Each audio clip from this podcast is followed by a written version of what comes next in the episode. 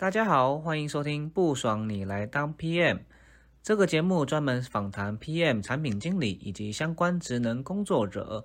我们会访谈关于这个职能的一些专业知识啊，还有个人的成长目标。欢迎大家持续收听，让你更了解 PM 以外，也可以让你职场技能上升，还有更了解你的人生目标哟。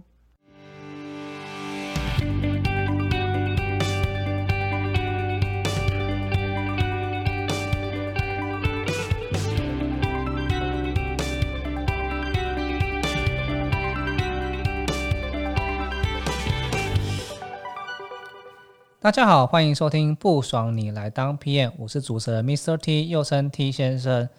这一次呢，很高兴的，我们终于回归到我们的第三季了，太开心了，耶！我觉得这个音效有点怪，自己都觉得尴尬，太短太短。对，呃，文天上我觉得我们就是相隔快一个半月吧，终于又可以录音了。对啊，有点近乡情怯，又有点。有点什么？没有没有，重点是你知道，就是已经疫情稍微有点趋缓，而且我们又可以在实体录音室，我觉得很感人。就是进录音室的感觉，就是会特别的兴奋。没错没错。然后我发现有一件事情，就是身边很多朋友开始没有要录 podcast。哦，真的吗？对，我觉得我开始有点小小的孤单。是因为是因为。疫情的关系吗？对，我觉得有一部分是疫情的关系，有一部分是大家好像设定个 milestone 是一年就可以结束了。啊，有点小可惜。对，那我觉得我们蛮开心的。希望我们可以再多录一两年。对对，再一两年，然后希望大家多懂内我们没有啊。对。呃，我们会提供汇款账号在下面哦。对对对，谢谢大家，谢谢 太好笑。好，那我们回归到正题，就是说，呃，我们现在这次的算节目的前两集呢，我们很高兴能够再度跟大家啊，跟各位听众来来分享一下我们 PM 的一些事事情跟生活。那这次第三季的内容呢，就我们会着重很多一样关于就是职场的一些专业啊，或者是一些大家是怎么样从产品管理或专案管理里面融入他们自己的生活。没错，那因为因为这样子的题目呢，我们这一次就是很高兴的邀请到一位朋友叫 Unis。那 Unis，我觉得看到他的第一印象，其实就是他从 IG 上面，他很认真在分享一些事情。那很特别的是，他 IG 的那个标语让我觉得。很生气，他就写落落跑皮炎，我很想落跑。我想说落跑有点跟我们有点像，就是不收你当 PM，不然我就落跑了。哦，还是一个上下队对对对对对落跑了。好，然后他很特别，就是我看到他有一个呃经历，就是他除了很喜欢分享以外，然后他也在澳洲读了一个专业管理学的硕士。那也因为这样子呢，因为我们很多听众嘛，他其实对于他们的呃。深呃求学的职涯，或者是他们想要深究一些专案管理，他们有一些迷茫的部分。那刚好这一次呢，我们就邀请到 Unis，然后来跟我们大家分享一下，说，诶，专案管理硕士在干什么啊？然后以及他后面他怎么运用在他的呃一些职场的经验，以及他为什么去选择这一条路的。好，那我们不多说，我们就来欢迎一下 Unis，耶。谢谢两位主持人的介绍。嗨，各位不爽你来当 PM 的听众，大家好，我是 Unis。那我就先简单的自我介绍一下，我当 PM 跟学习专案管理的年资加起来差不多有六年的时间。那我曾经在建设公司、还有半导体设备上，还有网通系统上做过 PM。那中间有一段时间，我就跑去澳洲攻读专案管理硕士。哦，所以我只是好奇说，为什么你你要叫落落跑了？还是你是因为你从职场上落跑？没有，还是还是还是也可以也可以这么啊？真的吗？哦哦，乱猜。对，因为我就是经历了就是前面几个工作经验后，就觉得哎，有点有点想要出来出来做点其他事情，所以我就把自己称为落跑皮这样。哎，其实我们在念书的时候啊。其实不是很容易能被动的得到专案管理的相关资讯。嗯，对，对，就像就像我过去的时候，也是因为我的大学的讲师刚好是科技业的人士，所以才偶然的提到，就是他是呃接案的 PM 这件事情，所以我才有得到这样的。资讯那像嗯，Unis 他你是什么样的契机会想要到国外念专业管理学硕士，或者说你是当初是怎么样得到这方面的讯息的？其实我在读大学的时候也并没有专案管理这个概念，就是我没有听过专案管理这件事情。那我大学的时候呢，就计划工作一两年之后就要出国读书，因为我大学是读建筑系。那一般建筑系出来的出路呢，可能就是很直接性的认为是就是呃去建筑师事务所画图啦，然后不然就是去考建筑师这样。那我当时的想法是，我不想要。就是每天工作八小时、十小时，都坐在电脑桌前面，然后就是画图。那我不并不想要做这样子类型的工作。第一个就选择了到建设公司上班，然后那时候的职称是设计工程师，主要工作内容就是去管理所有建设专案的相关事务，去整合各个设计单位的人事物，就包含整个建筑师啊、室内设计师啊、结构设计师等等的设计单位跟他们的。设计跟他们图面，一切都是要达成老板的要求。然后这份工作呢，就是让我发现我自己蛮擅长整合啊、沟通协调啊、跟催啊这种类这种形态的工，就是管理工作。但当时还是没有专案管理的概念，虽然我正在做专案管理的工作，只要有一天，然后说我本来就，对，对，差差不多是这个感觉，就是我本来就有计划要出国读书，然后我就看了那个学校的课程的 list，那我就从那个 engineering 开始找，因为我是建筑系嘛，所以我就从 engineering 那个大项呢就开始去看，就是建筑啊、土木啊、机电啊、其他工程管理这样，然后我就看到一项是。Project management，嗯嗯然后我就问我隔壁比较资深的同事，然后我就问他说，哎，Project management，然后他就他就回答说，哎，这是我们现在正在做的，然后我就。哎恍然大悟说，哎，我们现在做的事情原来是一个专业，所以我就选择专案管理硕士来攻读。哦，所以其实建筑跟嗯像我们科技业能应用的专案管理技巧，其实是可以说是是同一门的科学。的意思吗？哦，是是是没错。它其实专业管理是一个蛮 general 的一门课程，就是不管你可以，你可以运用在任何方面，举办一个小 party 啊，或者是呃举办婚礼啊，就像这样子的类，都是专案管理的工作。蛮好奇，就是说，其实你在工作上面没有任何一个人跟你讲说，在在你查之前呢，没有人跟任何人跟你讲说，这就是一个专案管理。对。真的蛮神奇的，就是说你觉得那时候就在做，但是没有却没有任何人跟你讲，然后你是透过自我的挖掘才知道说哦，原来有这种东西。对对对，因为当时的当时的职称就是设计工程师。了解，哎，那我你今天那时候在看的时候啊，你怎么去选择说哦，你可能是到澳洲读专案管理硕士，因为搞不好在其他国家也都会有，还是说你会？是因为别人的推荐嘛？还是说刚好就是特别想要选择澳洲这个地方？其实很，其实国外是专案管理做事是蛮盛行的。为什么会选择澳洲呢？是当时，嗯，比较喜欢澳洲的生活环境。所以不是某一个学校就是专案管理学程特别厉害。先选择国家，然后才选择学校。嗯，因为我觉得蛮特别的，就是因为像台湾，嗯，它没有，它没有什么很多的，应该说几乎没有。对。专案管理的学士或硕士这种东西，甚至他只可能只有学成。那你看，可能听到很多人身边的朋友说：“哎，到底台湾有没有什么一些正式的一些学呃学位可以让我们去进修？”这我就会想要再多问一下，就是说，因为很多专应该说我们在平常在工作上面的很多专案管理相关的技能啊，那这时候就会想要了解 UNIS 说，专案管理硕士基本上是在。念什么样东西？它其实是会是跟企业管理有关吗？还是说一些必修跟一些选修科目到底会有什么？好，那我这边先简单介绍，就是啊，专案管理硕士的课程呢，我这边主要可以分成四大领域。那第一大领域就是系统化的管理专案，那我称这个为 hard skill 专案管理的 hard skill。那第二项领域呢是专案管理理论。Project and people，这边我把它呃称作为专案管理的 soft skill。那第三个领域呢是组织与专案管理。那第四大领域就是呃研究，就先分成这四大领域。哎，你刚刚讲的组织是指公司内部的组织吗？对，公司内部的组织。我想问一下，说你刚刚有分 hard skill 和 soft skill 吗？你可以帮我们再多解释一下 hard skill 到啊包含了哪一些的职能领域，或 soft skill 包含哪？因为比如说好了。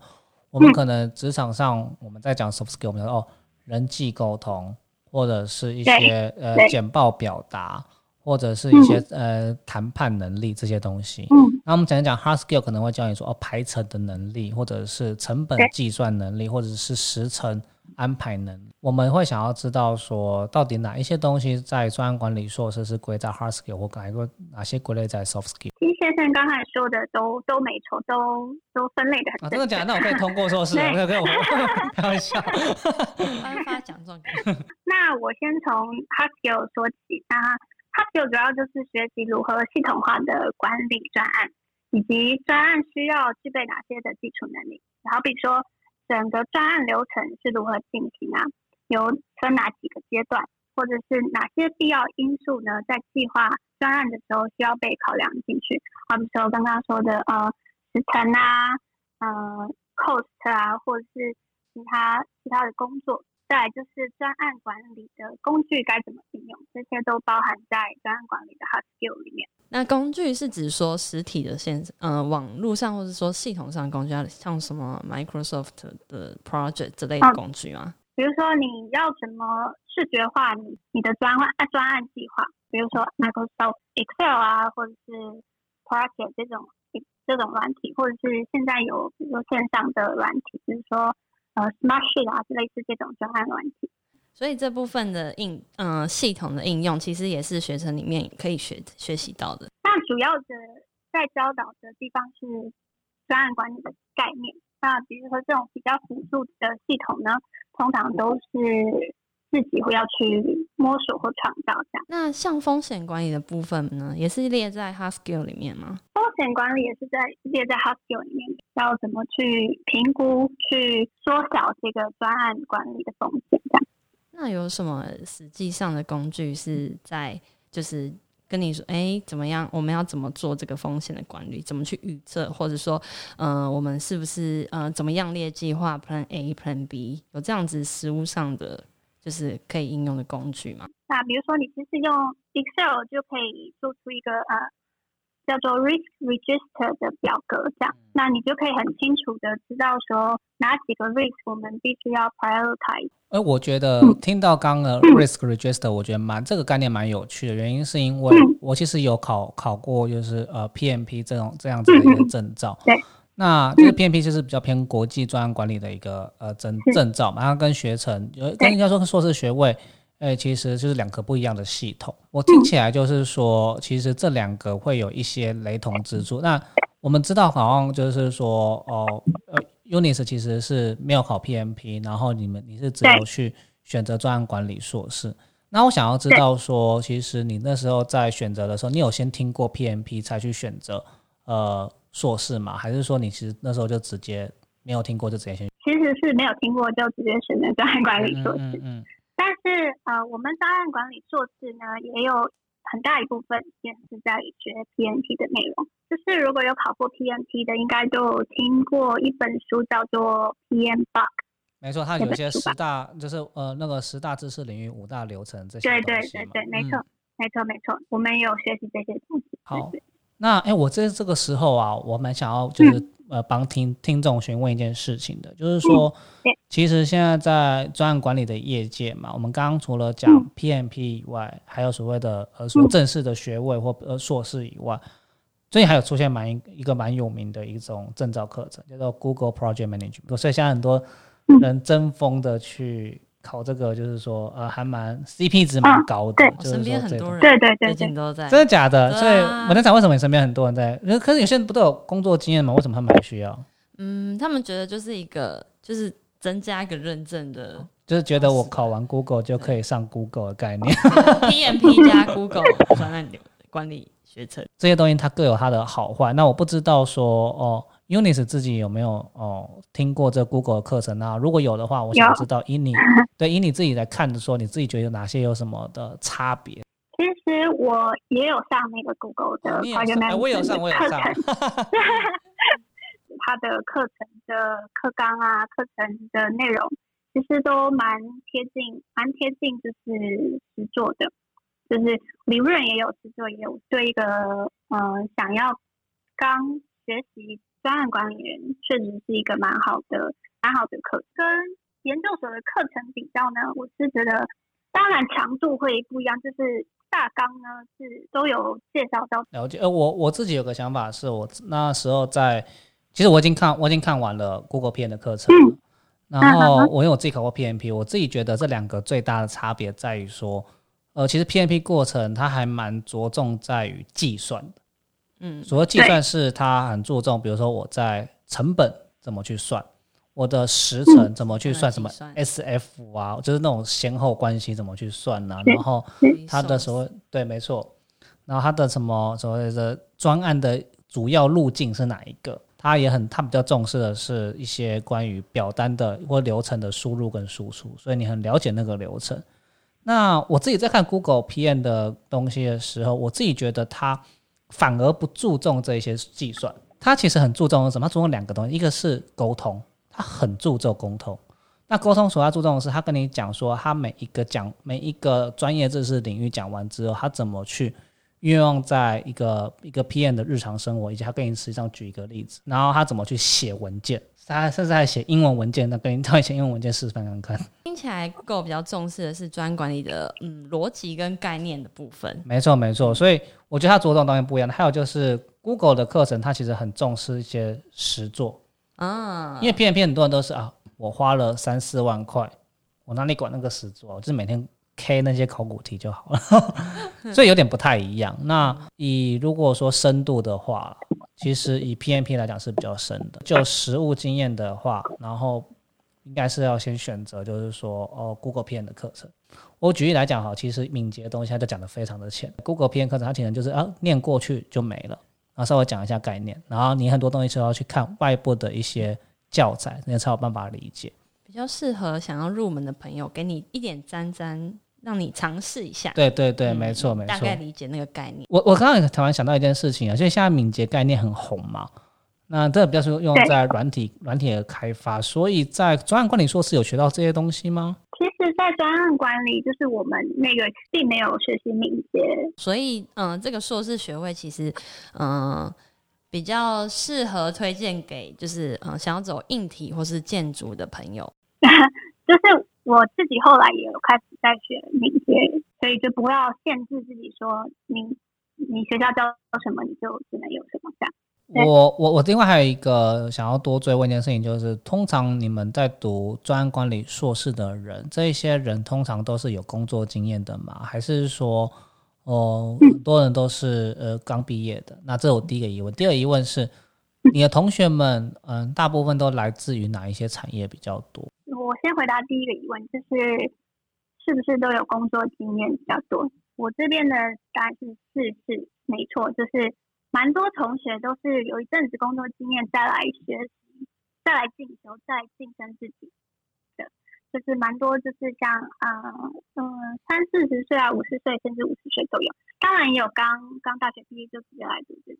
那第二个是什么样子的产业的人？产业的学生比较多，其实都有，比如说建筑，建筑是蛮常见的，然后一些工程类的也蛮常见。当然有。我有一个同学，他是在做 TED 演讲，TED Talk，那那种也是也是一种专案管理，就是如果你要举办一个一个演讲，这也是一种专案管理的一个延伸模式。这样。那我们知道 Unis 嗯有做过很多不同产业的 PM 嘛？那做过嗯像建筑业啊、半导体啊，还有像路由器这种系统厂 PM，那这其实都是跨相当。一个嗯，相当领域的产业别跟呃工作内内容的工作，那嗯这几份工作内容中间啊，嗯有没有很有没有没有什么很大的区别，或是说在这些工作上面有什么嗯应用的不同的技巧？我觉得这几个工作呢，最大的区别就是在呃工作流程上面的不同啊，好比说，我先拿之前的半导体设备产业来说。我们的主要的主要的工作流程就是客户下单之后，我们开始设计，设计完之后制造、安装，然后测试，就是完整的一个呃专案流程。所以就是我觉得最大的不同就是流程上的不同，但其实专案管理的逻辑是相同的。嗯，因为我们其实工作上遇到蛮多的一些一些实务上的问题。那所以这边想要就是说，可能请你帮我举一个例子，说你觉得呃哪一些工作流程可以帮我们来稍微讲一下，说跟你实际上啊学到的东西，诶与与就是实物上的流程的内容哪一些的不同，那我们观众会比较好好理解说，哦，原来这些东西是我们可以这样调整，而不是说真的。呃，很死的去按照我们的一些，不论是证照啊，还是硕士的一些学程的学位去一步一步走，因为可能有一些人会认为说，哦，我学完就是一个圣经或真理这样子。对，我觉得这个是一个蛮大的谬误，所以蛮想要让你呢跟我们听众一些分享你的一些实际的一些经验。这样，在呃半导体设备当 PM 的时候，其实这个流程都是我自己定的。那比如，比如说我会一一样是以呃 PM box 的。观念去定制定我们四个 phase，然后第一个 phase 就是 initial phase，就是一开始的 phase，就是那个阶段呢，可能就是跟客户讨论，然后就是 sales 那边的，就是 effort 会比较多的。拿到订单的时候，然后 T N 那个 team 就会开始做 planning 的，然后计划所有的专案要执行的流程啊，还有能力啊。那第二、第三个阶段呢，设计制造。然后安装，就是会变成我们第三个 phase 要做的事情。那第四个 phase 就是去测试验收。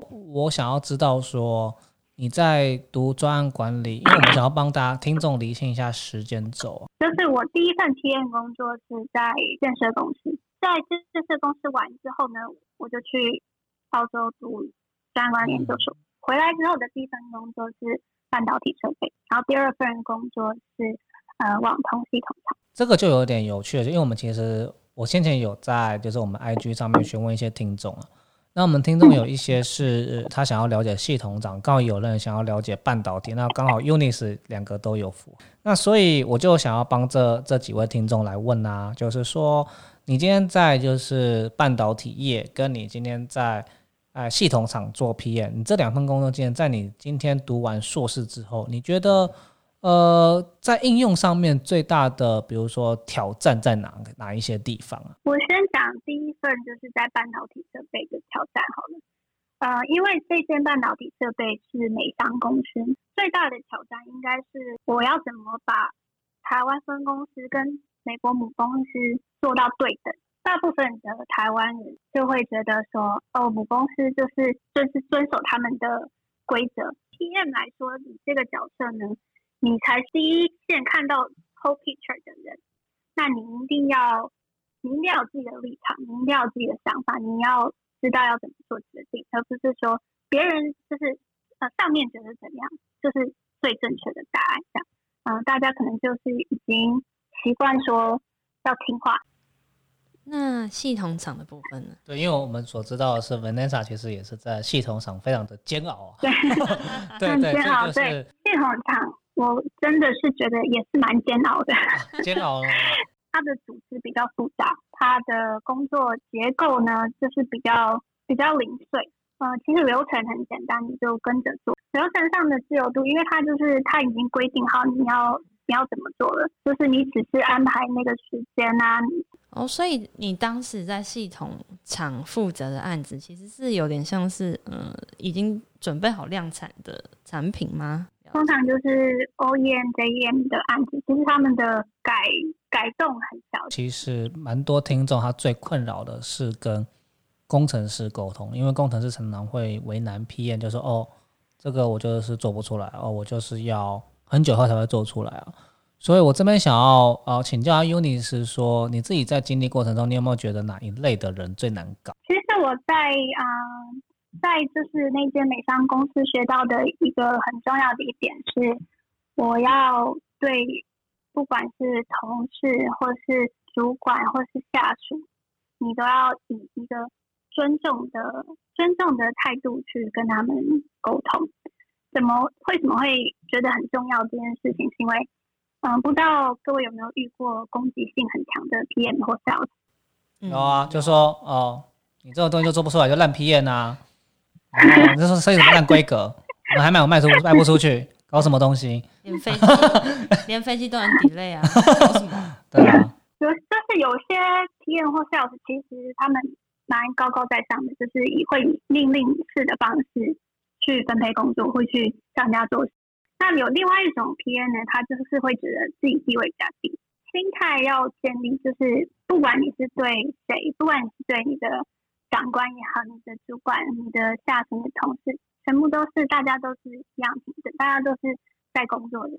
呃，我们没有高低之分，我做什么你是采购，你是你是行政，你是文书，其实都都是都是同一个在同一个水平上面。那呃，最好情况当然是大家都会觉得哦，就是嗯嗯是平行沟通，然后大家都能理性的坐下来谈。那可能比较不讲理的上司的时候，这个时候。嗯，你会怎么样子去处理？有比较 boxy 的这种上司呢？我举一个例子好了，大家不知道有没有听过三明治沟通法？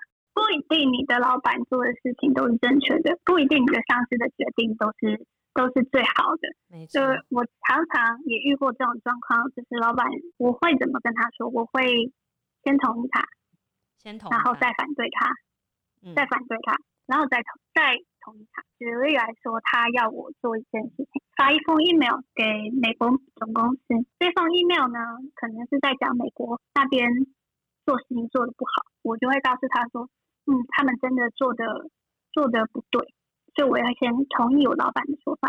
紧接着我会跟着一个但是，但是做这件事情可能会伤到两边人的和气，弊大于利。变相就是我拒绝他，我发这个 email 给。美国总公司，最后我还是会跟他讲说，比如说过时间再过久一点，我们再用什么方式处理，去化解他很奇怪的要求或是不合理的要求。这种沟通方法也可以运用在工程师上面。这很多工程师可能就就没没空啊，做不了啊，我就没有空啊，对啊，你们都我就没有空啊，对啊，你知道怎么做？Unis 对啊，没有 resource，对啊，那对啊，身身为 PM 的你要怎么跟他说？就是骂他，就请他吃鸡排，拜托你，没有了。那你你会你你我想好你你会怎么做？因为有些人是属于比较强硬派的，然后有些人属于比较柔柔软派的，所以就每一个人的个性不太一样。那就是像 Uni Unis，你会怎么去处理这一类鸡头的问题？对，就是啊，反映到刚刚我说的尊重这件事情，你不要觉得他他就是乱，他就是错。你你你可以先先看到他的好。哦，那你前面的工作做的不错啊，然后你就接但是，但是但是这个比位会造成其他人的不不方便，然后最后再告诉他说，我希望你可以继续努力，你一定明天可以完成的。所以你觉得在专案初期的向心力的建构是很重要的？对，这是非常重要，因为就像我刚刚说的，提到的案子是，你如果是很一个很讨厌的 PM，就是。嗯，一直一直指使人家做事，人家为什么要做事？人家就是不想要做事啊！大家工作就是不就是就是应付而已啊！就是我为什么要听你骂我？所以 PM 其实很多时候，就像我们刚才讲的，都是在处理人的问题。